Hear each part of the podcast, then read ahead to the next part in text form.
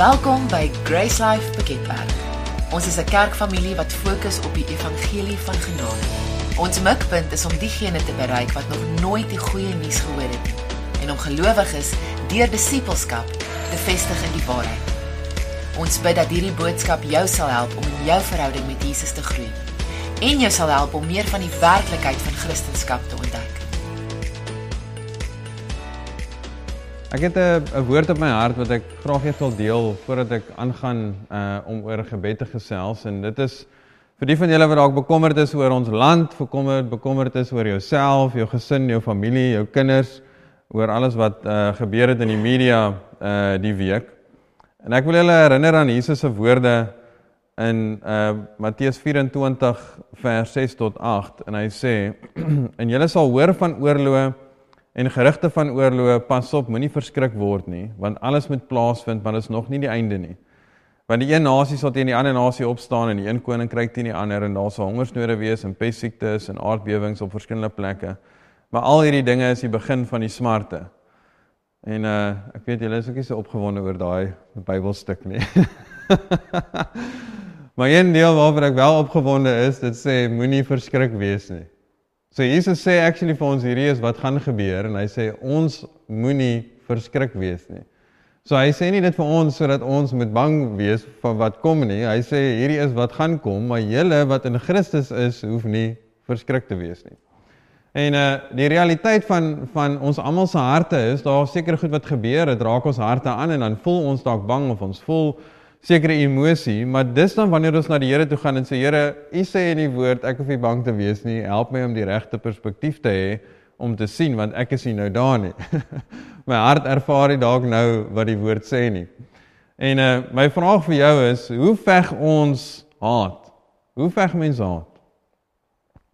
In Romeine 12 vers 19 sê Paulus, moenie julle wreek nie geliefdes, maar gee plek mag gee plek vir die toren want daar is geskrywe aan my kom die wraak toe ek sal vergeld spreek die Here. So dit sê basies die Here is die een wat mense sal vergeld vir hulle dade wanneer hulle eendag sterf. Vers 20 sê as jou vyand dan honger het gee hom iets om iets om te eet en as hy dors het gee hom iets om te drink want sodoende sal jy op sy hoof vuurige kole ophoop. Laat jou nie deur die kwaad oorwin nie maar oorwin die kwaad deur die goeie. So hoe veg ons haat? Ons veg dit nie om ook te haat nie. ons veg dit nie om ook bitterheid te kweek en in ons harte vooropgestelde idees te hê van sekere mensegroepe nie.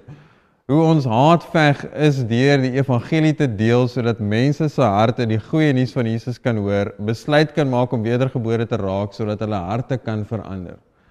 Die die politiek gaan nie die die regering gaan nie die land verander nie. Hoe hoeveel jare is nou al verby en hoeveel jare gaan nog kom en dit het nie beter geraak nie. so as ons ons hoop daarin sit, eh, dan gaan jy teleurgesteld wees. Ons hoop is in Christus en as ons wil deel wees van die oplossing, moet elkeen van ons verantwoordelikheid vat vir dit wat die mense wat rondom ons is om die evangelie met hulle te deel sodat hulle die goeie nuus kan hoor, die besluit kan maak om Jesus aan te neem, om gered te raak sodat hulle harte kan verander. Dit is hoe ons 'n verskil gaan maak. Ehm um, en ek dink almal van ons moet besef on, dis deel van ons verantwoordelikheid. Jy weet ons hou nie so baie van die woord verantwoordelikheid nie want ons almal het soveel verantwoordelikhede wat ons al klaar moet doen.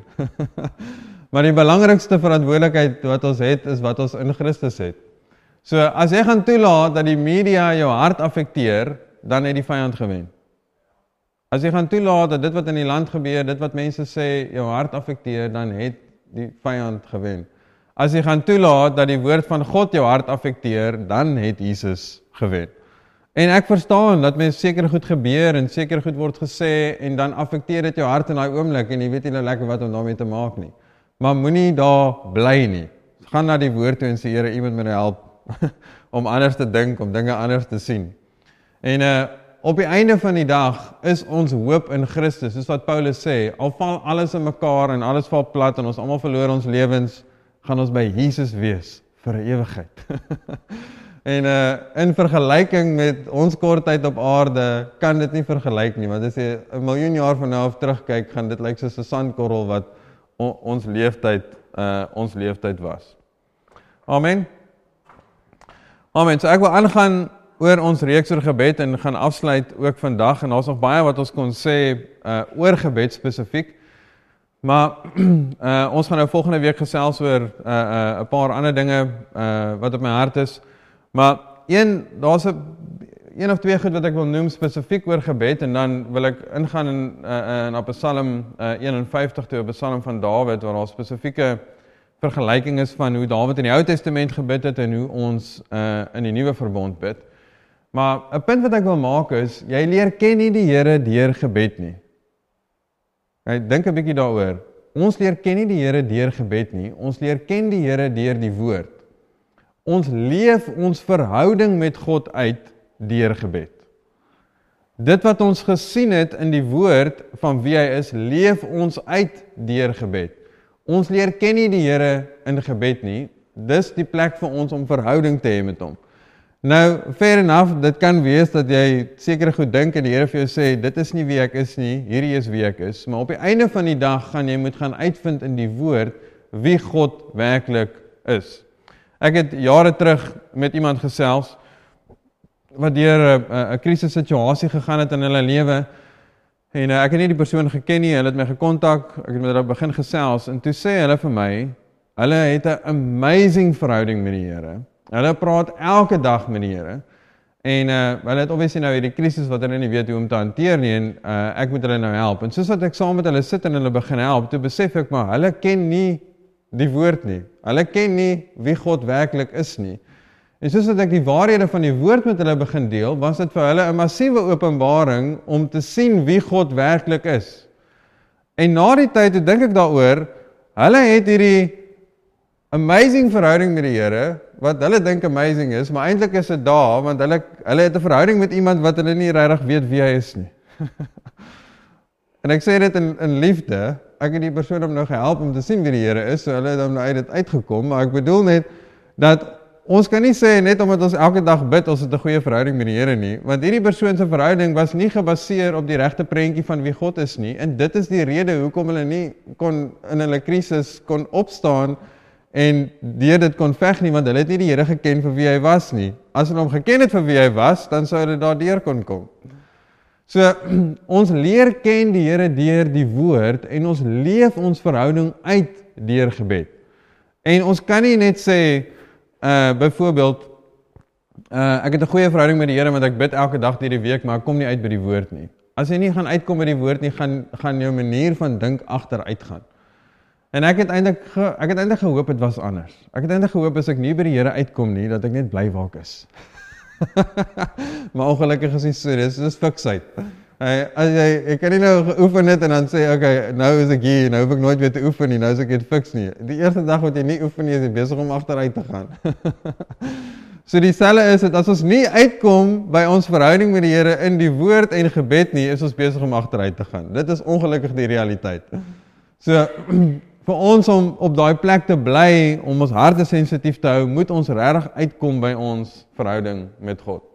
Nou 2 Korintiërs 1 vers 20 sê Want hoeveel beloftes van God daar ook mag wees, in hom is hulle ja en in hom amen tot heerlikheid van God deur ons. Nou die punt wat ek hier wil maak is dit sê net dat daar beloftes is wat God vir ons het en in Christus is dit ja en amen. God sê klaar, ek sê ja vir my beloftes. Byvoorbeeld Hebreërs 13 vers 5, die laaste deel van die vers sê hy sal ons nooit begewe en nooit verlaat nie. OK, dis God se belofte aan ons, so dit staan en dit is 'n waarheid en dit gaan nie verander nie. So as iemand byvoorbeeld in hulle gebedstyd sê, ja, die Here sit my nou deur 'n woestyntydperk en hy het nou eers teruggetrek van my af en uh sodat ek moet leer om hom meer na hom te smag, wat ook al dit mag wees. is dit nie van die Here af nie. Ek het nie oor van vyf engele gekom het of jy dit gesê het nie. Soos Paulus sê, as daar 'n engel uit die hemel uitkom en 'n ander evangelie preek as wat ek vir julle gesê het, laat hulle verdoem word tot die hel. Dit is hoe erg hy dit sê. En uh as God as ons ervaring het of ons het iemand iets wat vir ons sê, dan moet dit saamstem met die woord. As God gesê het hy gaan ons nooit verlaat nie, hoekom sal hy nou vir jou sê hy gaan jou verlaat? en as jy regtig daaroor dink dat die argument wat mense het om te sê dat die Here my deur 'n woestyntydperk sit sodat ek sodat ek hom beter kan ken of hom meer sal waardeer, maak nie sin nie, want hoe meer liefde as jy as jy meer liefde wil ontdek, moet jy meer by liefde wees Jy ontdek nie liefde om weg te wees van liefde af nie. Jy jou hart raak harder en harder en seerder hoe verder jy van liefde af is. Hoe meer jy by liefde is, hoe meer gaan jy liefde ontdek. Hoe meer by jy by die Here is, hoe meer gaan jy hom ontdek. Amen. So so kom ons kyk gou na Psalm uh uh 51. So hierdie is 'n Psalm van Dawid. Ek gaan eers die twee verse vir ons lees. Psalm 51 vers 1 en 2. Uh die as jy die Engelse Bybel lees, in die Afrikaanse Bybel sit hulle die titel as 'n vers, in die Engelse Bybel sit hulle dit nie so nie. So die verse verskil 'n bietjie. En uh vir een of ander rede wil ons Bybelprogram nie Psalm 51 het net nie al die verse in nie. Ek weet nie hoekom nie, maar byvoorbeeld vers 3 is net nie daarin nie en die laaste twee verse ook nie. So as die verse nou nie reg is op die bord vanoggend nie, verskoon uh dit maar net asseblief. Maar Dawid is vir die musiekleier 'n psalm van Dawid toe die profeet Nathan na hom gekom het nadat hy by Batseba ingegaan het. Nou baie vinnige storie as jy nie die storie ken nie. Dawid wat veronderstel was wat om die oorlogsveld te wees, het was in die paleis, hy het laat geslaap, laat gelê, hy het 'n vrou gesien wat besig was om te bad of te stort, wat ook al dit mag wees. En uh uh dit was Batseba, hy het daar geroep en hy het egbreek gepleeg. Nou is hy in die moeilikheid want Uria is op die oorlogsveld wat haar man is. Dawid laat haal vir Uria om terug te kom uh om sy sy gemors eintlik maar bietjie toe te smeer en uh sê vir Uria jy hoef nie nou op die oorlogsveld te wees nie. Gaan na jou huis toe vanaand, gaan eet en drink en gaan lê by jou vrou uh sodat hy eintlik nou moet sê sy het swanger geraak as gevolg van Uria wat daai aand by haar was. En die volgende oggend raak Dawid wakker en Uria lê actually by die stadspoort by die by die ehm um, sê maar by die hek en slaap en hy sê Uria het actually die integriteit om te sê hoe kan ek huis toe gaan by my vrou wees eet en drink en slaap terwyl die manne uit uit is op die oorlog. Hy sê ek kan nie dit doen teen my manne nie en hy het besluit om nie huis toe te gaan nie. Die volgende aand het Dawid gesê maar ek het probeer 'n ander triek toe maak hy hom dronk en sê okay, gaan nou na jou huis toe. en uh, steeds het Uria gekies om te sê ek gaan nie dit doen nie, hy het by die stadspoort geslaap.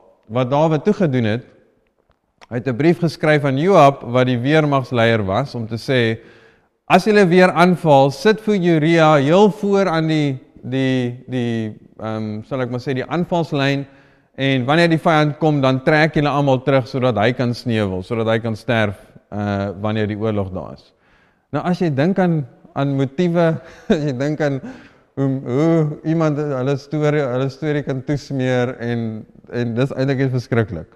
So dit het toe gebeur, Uria was voor in die oorlog, almal het teruggetrek, hy het toe gesterf en Dawid het die uh het die woord gekry. Wat toe gebeur het is Nathan wat die profeet was, het na Daniël gegaan, hy het 'n gelykenis vir hom gedeel uh en basies aan hom geopenbaar dat hierdie is wat jy gedoen het.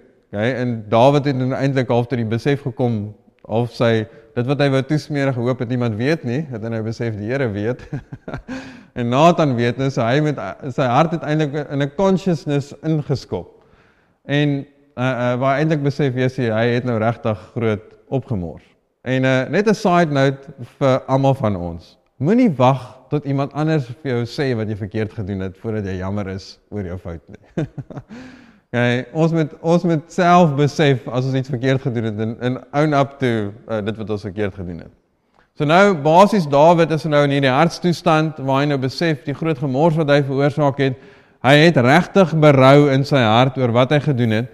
En nou bid hy 'n gebed teenoor God en dit is wat Psalm 51 is. Maar ons wil nou sien want daar's 'n sekere manier hoe mense gebid het in die ou verbond wat nie van toepassing is oor hoe ons vandag bid nie. En ek wil jou help om te sien want dit is belangrik dat wanneer ons die die die Bybel lees, moet ons die lense aan het van wat Jesus vir ons gedoen het. Ons kan nie net die hele Bybel vat en sê alles is op my van toepassing nie. En jy gaan nou duidelik sien in hierdie gebed dat alles is nie wat Dawid hier gebid het, dit is nie 'n Nuwe Testament gebed nie. Wat toe Dawid dit gebid het, was dit reg want dit was onder die ou verbond. Dit is nie iets wat ons nou bid nie, maar nie alles van wat Dawid gebid het is verkeerd nie. Ja, daar's sekere dele wat hy reg het en dit is wat gebeur wanneer ons sien wat Jesus vir ons gedoen het, dan gaan jy kan onderskei jy gaan die gebed kan lees en sê actually is daai hoe mense onder die ou verbond gebid het as gevolg van die verbond waaronder hulle is. Hierdie is hoe ons nou bid en hierdie is hierdie deel is waarheid, hierdie deel is ou verbond, hierdie deel is reg, hierdie deel is ou verbond. En ek hoop ons gaan dalk nie deur die hele Psalm kom vanoggend nie, maar ek hoop ek gaan jou daar kan help om net so 'n bietjie te kan onderskei.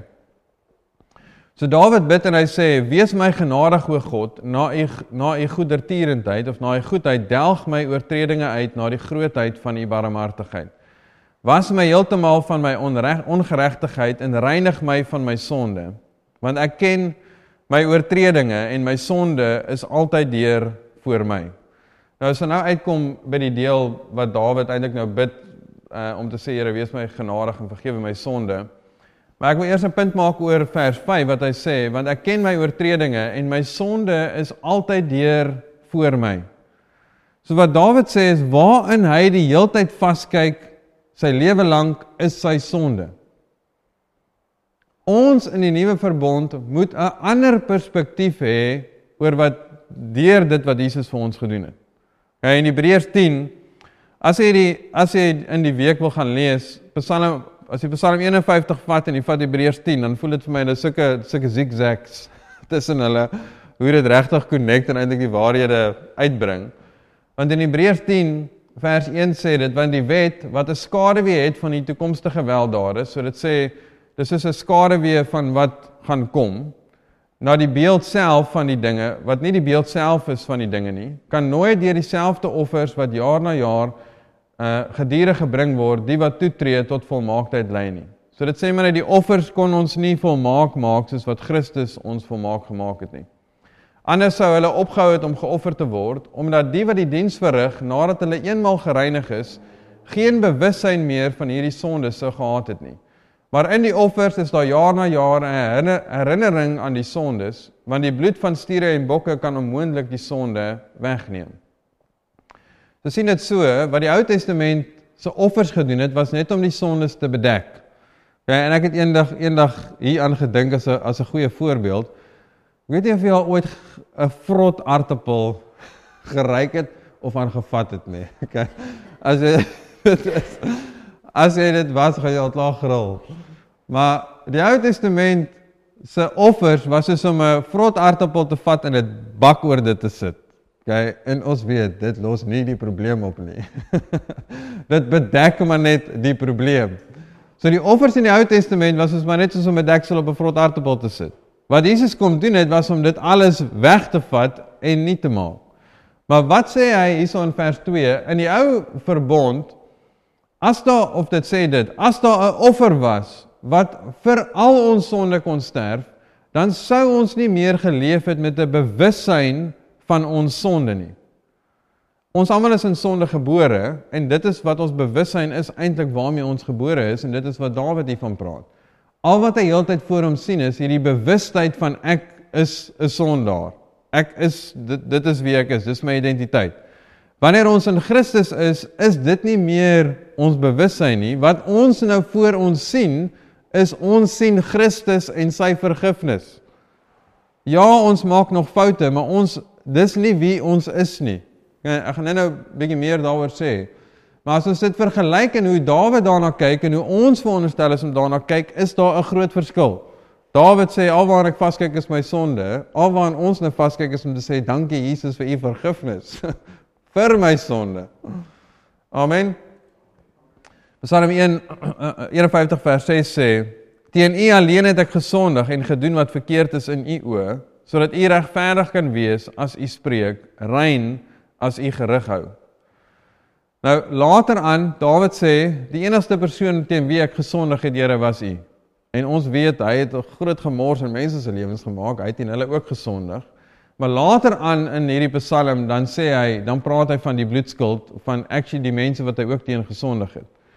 En hierdie hier's 'n goeie perspektief wat Dawid hier vir ons gee wat baie goed en reg is. Want hy sê hy besef die wortel van sy sonde kom daar uit omdat hy nie gefokus het op sy verhouding met die Here en wie God is nie. Omdat sy fokus afgedwaal het want as hy geluister het na wat die Here gesê het, moes hy op die oorlogsveld gewees het en nie laat geslaap het in die paleis en gewonder wat om met sy tyd te doen nie.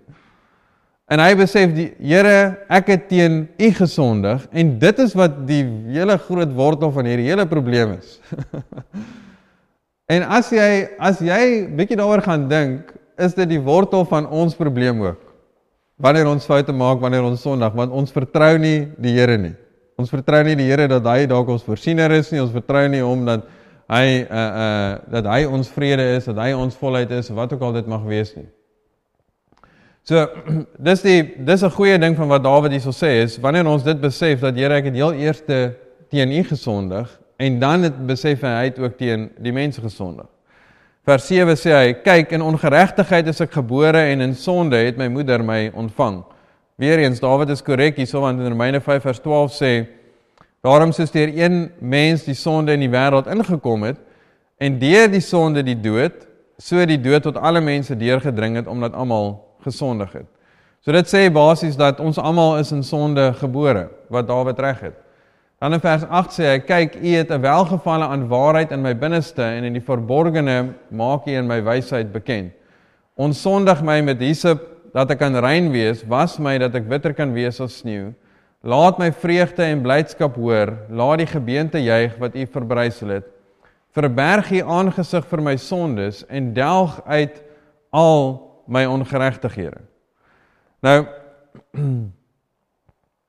as ons kyk na die wat hoe dit was in die ou verbond en hoe dit nou is in die nuwe verbond. Dawid sê verberg die aangesig vir my sondes en delg uit my ongeregtighede. Soos vergewe asseblief my sondes en moenie my van u verberg nie. En hoe dit in die Ou Testament was, dat wanneer die mense gesondig het, dan moes hulle offers gebring het en vir daai tyd wat hulle die offers gebring het, dan was hulle eintlik soos of 'n 'n vry vry tyd wat hulle kan nog weer oukei okay wees tot hulle weer opgemors het. Die enigste probleem was hulle het meer opgemors as wat hulle kon uitkom by die offers. so in in Psalm uh, of in Jesaja 59 praat dit van dis 'n profesie van Jesus wat kom wat die toestand was van die mens.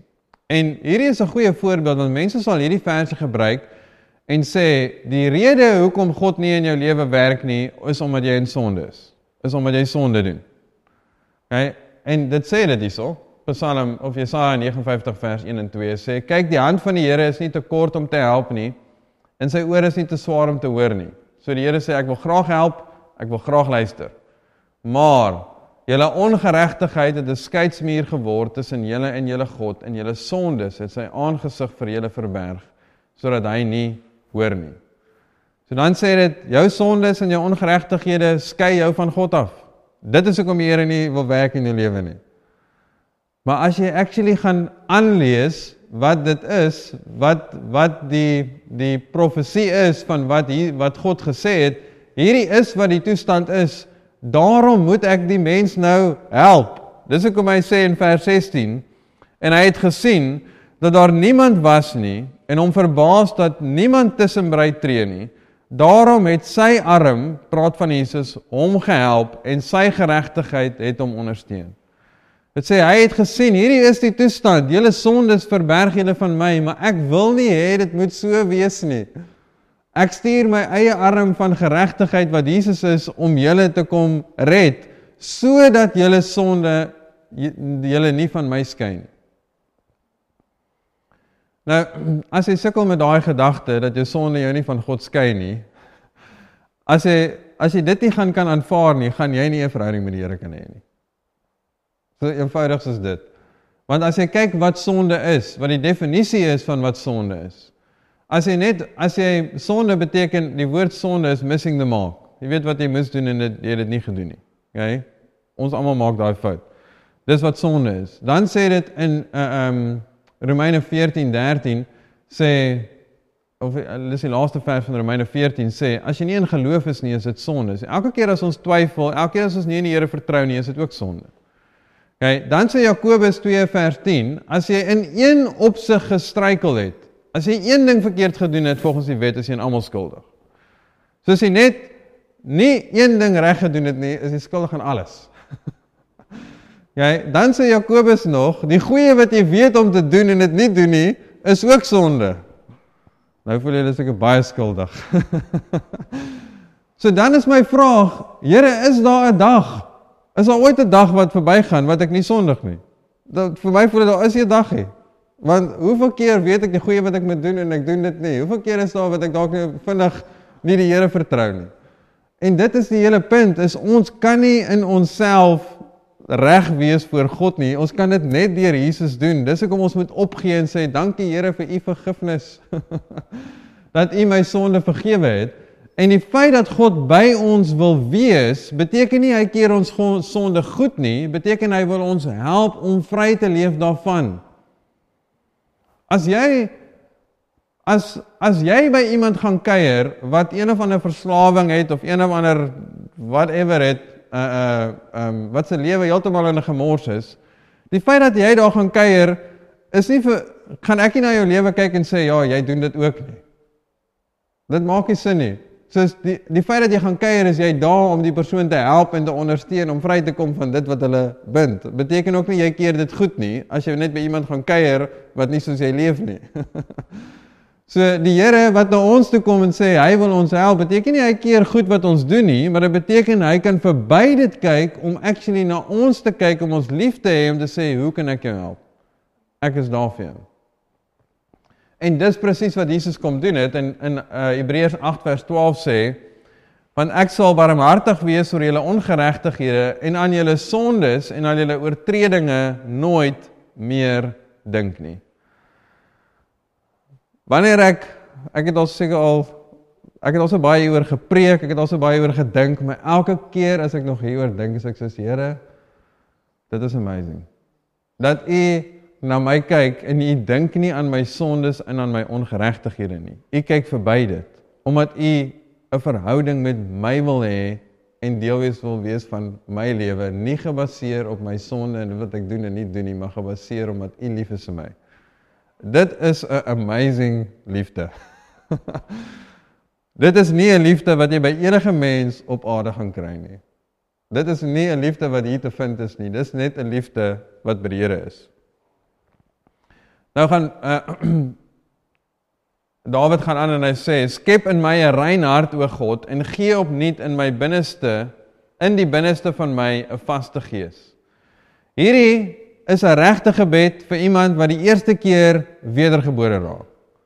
As jy nie wedergebore is nie en jy moet wedergebore raak, is dit Here, ek besef ek is verkeerd, skep in my 'n rein hart, o gee o God, gee opnuut in die binneste van my 'n vaste gees. Maar as jy wedergebore is, is dit nie die gebed om te bid nie. Here skep in my 'n rein hart, vergewe my asseblief weer, maak my asseblief weer skoon nie. Want in Christus is jy reeds skoon. As jy die mentaliteit gaan hê om elke keer wanneer jy 'n fout gemaak het vir die Here te sê, vergewe my asseblief, was my asseblief, skep asseblief vir my 'n rein hart.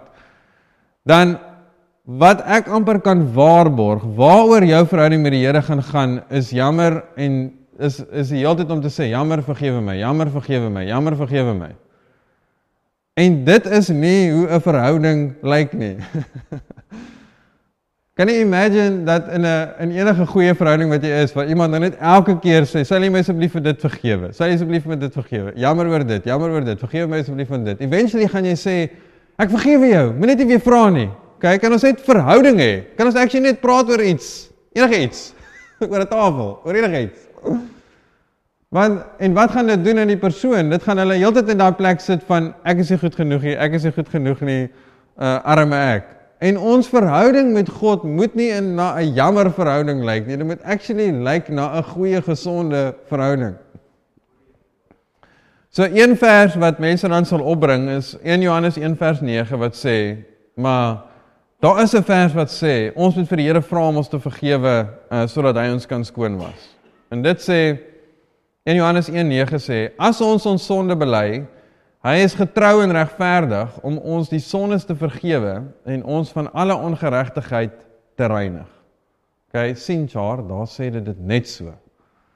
Maar dit sê nie dit net so nie. As jy die moeite gaan doen om die konteks te gaan lees van wat die verse is wat mense net aanhaal in jou peper mee, dan gaan dit dit dit gaan jou geweldig baie bless.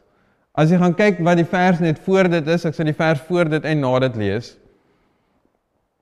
En net 'n inleiding, Johannes het die brief geskryf aan die gemeente, maar dit beteken nie dat almal in die gemeente wedergebore is nie. Okay, dis obvious. As jy so as ons as ons op 'n Sondag bymekaar kom, beteken dit nie almal hier is gered nie. Want hier's dalk nuwe mense wat inkom, daar's dalk 'n groep in die gemeente wat dalk anders te glo en dit is wat hy nou hiermee te deel te doen het met die gnostiese geloof wat mense sê daar is nie meer iets so sonde nie. Okay? Die feit dat die Here ons sonde vergewe het, beteken nie daar is nie meer iets so sonde nie, beteken net jou sonde is vergewe. Daar is nog steeds sonde. sonde is sonde en dis verkeerd. Maar kyk wat sê dit in vers 8. As ons sê dat ons geen sonde het nie, mislei ons onsself en die waarheid is nie in ons nie. Okay, so wat is die konteks? Iemand wat sê ek het nie sonde nie. Kyk wat sê vers 10. As ons sê dat ons nie gesondig het nie, dan maak ons hom tot 'n leienaar en is sy woord nie in ons nie. Weereens, wat is die konteks? Iemand wat sê ek het nie sonde nie. Vers 9 sê as ons ons sonde bely, Weet jy wat beteken die woord bely? Die woord bely beteken om nie te vra vir vergifnis nie. Die woord bely om beteken om te sê wat God daarvan sê. Om te bely beteken om te sê van wat jy gedoen het wat God daarvan sê. Byvoorbeeld, as jy gesondig het, bely beteken om te erken dat dit sonde is. Dis wat dit is om dit te bely. Sê Here, ek besef dit wat ek gedoen het is verkeerd. Dis wat bely is. So bely beteken nie om te vra vir vergifnis nie. So as jy net hierdie vers vat soos wat dit is, as jy net erken wat jy verkeerd gedoen het en besef is verkeerd, hy is getrou en regverdig om ons ons sondes te vergewe en ons van alle ongeregtigheid te reinig. So nie eers hierdie vers het te doen met om te vra vir vergifnis nie. As jy gaan kyk na die verse wat Paulus hulle van praat, wat in Handelinge is, Petrus hulle van praat wanneer mense wanneer hulle praat van vergifnis, dan sê hulle sodat jy die geskenk van vergifnis kan ontvang. Jy het dit al reeds. Dis joune. Jy hoef nie nog te vra om dit te kry nie. Jy het dit in Christus. So hierdie vers in 1 Johannes 1 vers 9 het te doen met mense wat sê hulle het nie sonde nie. As daai mense sê ek het sonde, sal die Here hulle ook vergewe. Dis wat dit sê. So nou is die vraag outomaties, maar wat doen ons wanneer ons dan nou actually gesondig het. Wat is dan 'n goeie gebed wanneer ons gesondig het? Jy dis goed om nog steeds te bid en te besef in dinge wat jy verkeerd gedoen het, maar die manier wat jy daaroor bid verander in die nuwe verbond om dan te sê, Here, ek besef ek het iets verkeerd gedoen. Ek is jammer daaroor, maar dankie dat ek reeds vergewe is. Dankie dat Jesus my reeds skoon gewas het. Dankie dat U my nie gaan verlaat nie. Dat U my nie van my af gaan weggaan nie. Dankie dat die straf, dat daar nie straf na my toe kom nie, want al die straf was reeds op Jesus. Kan jy sien wat se verskil in die ou verbond? Here vergewe my asseblief, reinig my asseblief, skep in my 'n nuwe hart. En dan wanneer kom daai nuwe hart? Hoe ek hoe ek dit gemeet het in in in voordat ek die waarheid geken het is wanneer ek beter voel daaroor dan het die Here my vergewe. maar dit wag dit mag 3 dae wees, mag 'n week wees, mag 2 weke wees. En wat gebeur in daai tyd? my hart raak net al hoe harder. Ek bly net verder weg van die Here want ek groei nie ek sien verhouding met hom nie want ek wag dat hy my moet vergewe. maar as jy besef jy is klaar vergewe, dan is jou mentaliteit, Here, jammer dat ek dit gedoen het, ek besef dit is verkeerd. Dankie dat ek reeds vergewe is. Wys my 'n waarheid wat my gaan vrymaak van dit wat my bind. Want dit wat ons gaan vrymaak van sonde is die waarheid van die woord. Jesus wat Jesus sê in Johannes 8:32, hy sê die waarheid ken en die waarheid sal jou vrymaak. So dit is 'n goeie gebed want wat gebeur net na daai gebed? Jy het jou fokus jy het besef jy het eh, 'n fout gemaak, jy het 'n fokus op Jesus gesit en gesê dankie vir wat U vir my gedoen het en dan was daai vergifnis jou hart vry van die skuldgevoel en jy kan actually aangaan met jou verhouding met God. Want dit is wat die Here die Here wil hê ons moet in verhouding met hom bly. Hebreërs 10 of kom ek lees gou 2 Korintiërs 5 vers 17 sê Daarom as iemand in Christus is, is hy 'n nuwe skepsel. Die ou dinge het verbygegaan. Kyk, dit het alles nuut geword. So as jy Christus aangeneem het, is jy 'n nuwe skepsel. Jy is nie 'n nuwe skepsel omdat jy aanhoudend daarvoor vra nie. Die eerste keer wat jy daarvoor gevra het, is jy dit gemaak. En dan in Hebreërs 10 vers 10 sê net om die die vraag eintlik met 'n antwoord is as ons in Christus is, vir hoe lank is ons dan skoon? Is ons skoon net tot wanneer ons weer sondig of is ons heeltyd skoon? In Hebreërs 10:10 sê dit deur hierdie wil is ons geheilig deur die offer van die liggaam van Christus net eenmaal. Jy is heilig gemaak hoeveel keer? Een keer. Vir hoe lank? Vers 14. Want deur een offer het hy vir altyd volmaak die wat geheilig word. Vir altyd. Jy is eens en vir altyd heilig gemaak.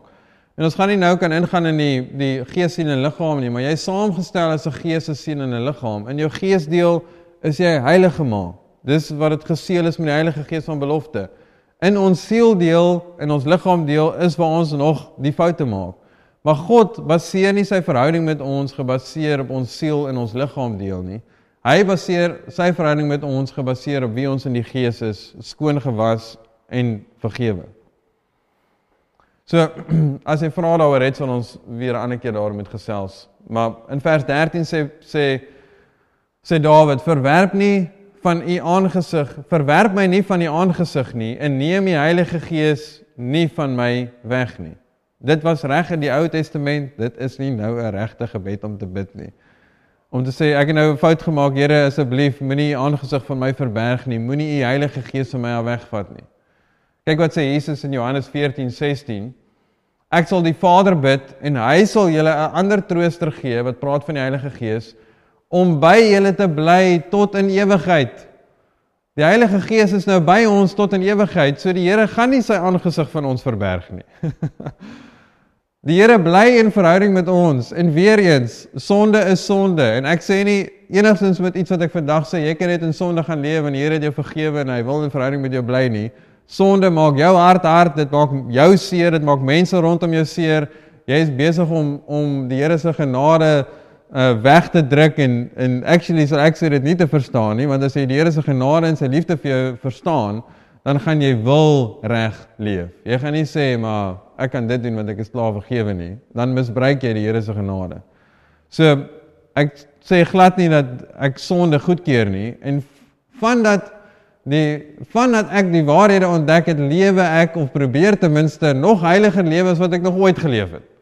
So ek vat self nie hierdie waarhede en sê ek sê nou vir julle julle moet heilig lewe maar by die huis doen ek my eie ding nie.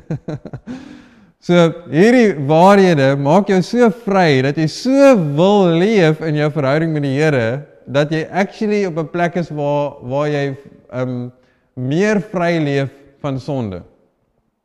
Kom ek sê dit kom ek sê dit so en dit gaan jou dalk ook help. Die doel van Christendom is nie om nie te sondig nie. Die doel van Christendom is om nie nie te sondig nie. Want party mense aan die einde van die dag kom en voel jy's ek het 'n suksesvolle dag gehad, ek het nie so baie opgemors vandag nie. Dit is nie die doel van Christendom nie. Ons gaan nie aan die einde van ons lewe kom en dan gaan die Here vir ons vra hoe heilig het ons elke dag geleef nie. Die doel van Christendom is om obviously Jesus te on, te ontvang het en dan vir Jesus te leef om te sê Here, wat is dit wat U my voorgeroep het en dit te leef? Wanneer jy dit leef, gaan jy outomaties nie sondig nie. Die doel is nie net om te sê ek het vandag heilig geleef nie, want 'n maklike manier om dit reg te kry is om net met niemand praat nie en by niemand uitkom nie en op geen internet gaan nie. Kyk. As dit dan nie as dit die doel was, was almal net in die middel van die Karoo intrek onder 'n bos gaan sit en net wegwees van alles en almal was, want ons gaan die minste sonde daar doen. Maar dis nie die punt nie. Die doel van Christendom is ons actually uitgaan en die evangelie met mense deel. As jy op die missie is, dan gaan jy dan gaan jy deel wees van dit gaan deel wees van jou verhouding met die Here en sy lewe en jy gaan so vry leef van sonde. Daar's 'n groter doel as om net die hele tyd te wil fokus op ek moenie sondig nie. So my punt wat ek net wil maak is ek sê nie ek ek probeer nie dit sonde lig maak nie en dat ons maar net kan in sonde leef nie, maar die punt is nie ons moenie net heeltyd lewe om te sê hoe heilig ons kan lewe aan die einde van die dag nie, want dan lewe ons nie waarvoor die Here ons geroep het nie. Hy het ons geroep om 'n verhouding met hom te hê, te hoor wat op sy hart is vir ons en dat ons actually dit uitleef waar ook al ons is. So die res van die verse kan julle maar by die huis gaan lees. So vir tydsondhalwe.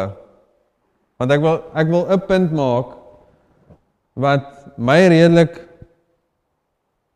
die eerste keer toe ek dit gesien het en dalk weet jy dit, maar die eerste keer dat dit, ek dit gesien het, het dit my eintlik 'n bietjie geskok en ek moes eintlik tyd vat om daardeur te dink.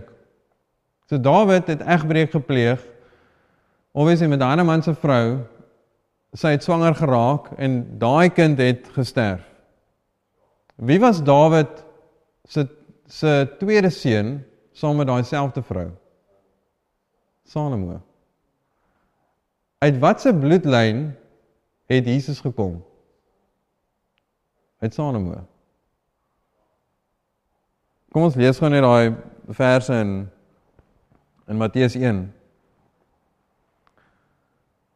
Matteus 1 vers 1 sê die geslagsregister van Jesus Christus en die seun van Dawid, die seun van Abraham.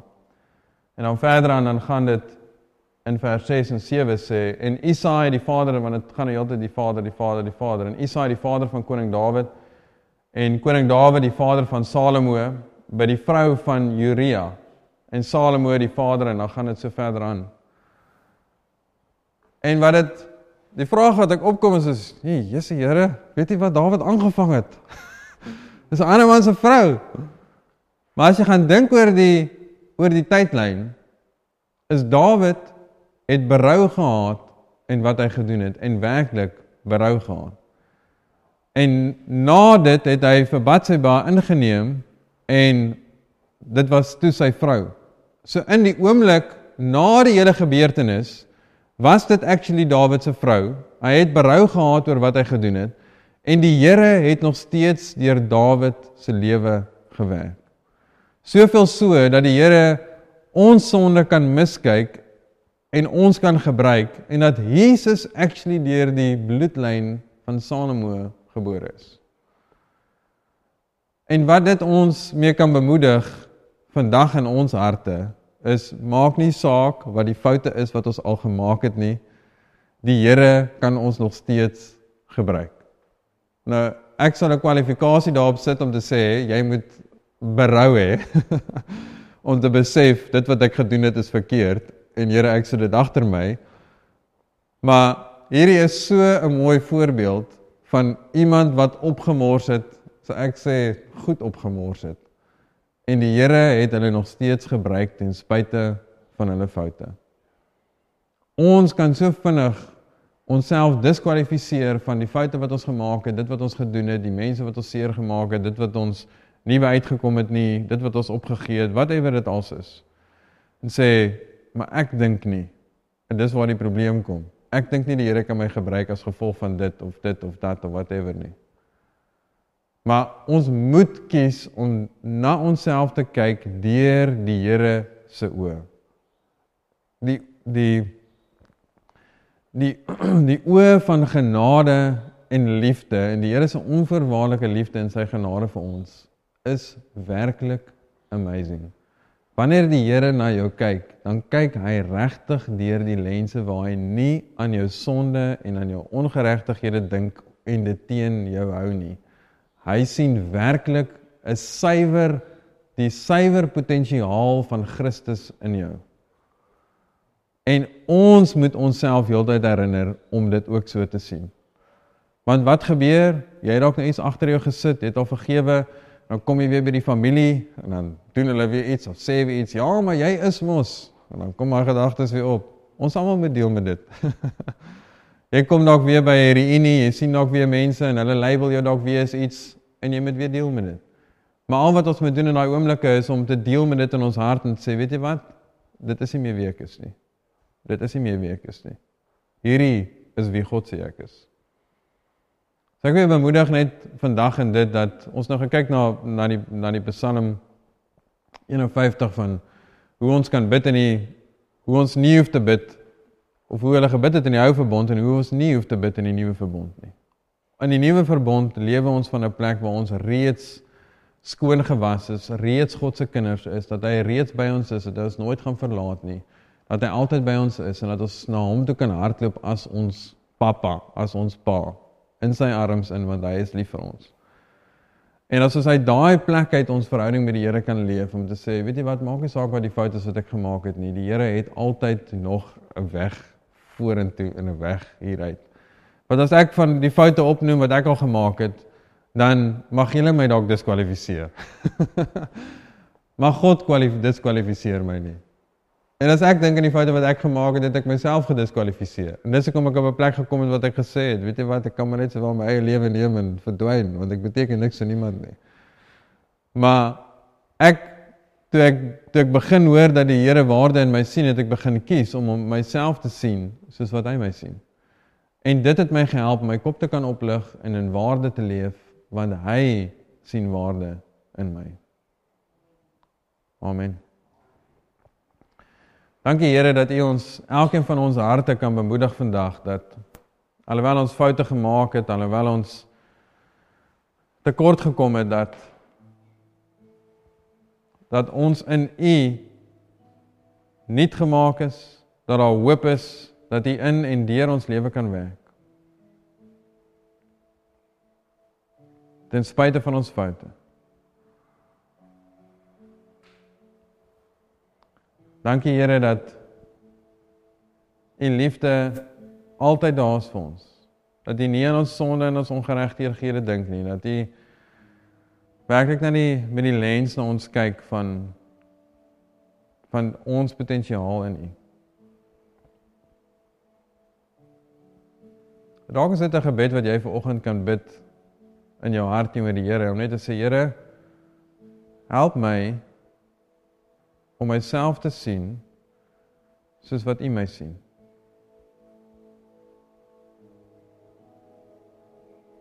Help my om myself te sien soos wat U my sien.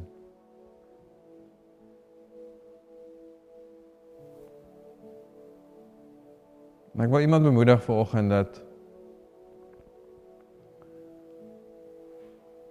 hou op bekommerd wees oor jou toekoms. Oor hoe dinge gaan uitwerk. Met wie jy gaan trou of jy nie gaan trou nie. waar jy gaan werk, waar jy gaan bly, waar jy gaan wees. Fokus nou op jou verhouding met die Here, waar jou hart nou is. En laat hy jou lei met die besluite wat van hier af vorentoe kom.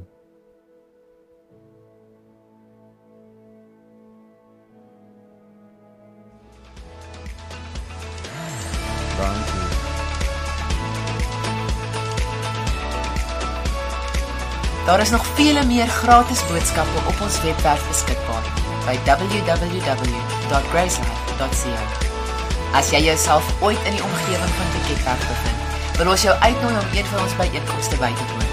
Ons wil jou graag help om Jesus te ontdek, familie te vind en ware lewe te ervaar. Vir meer inligting, besoek asseblief ons webwerf www.gracelife.co.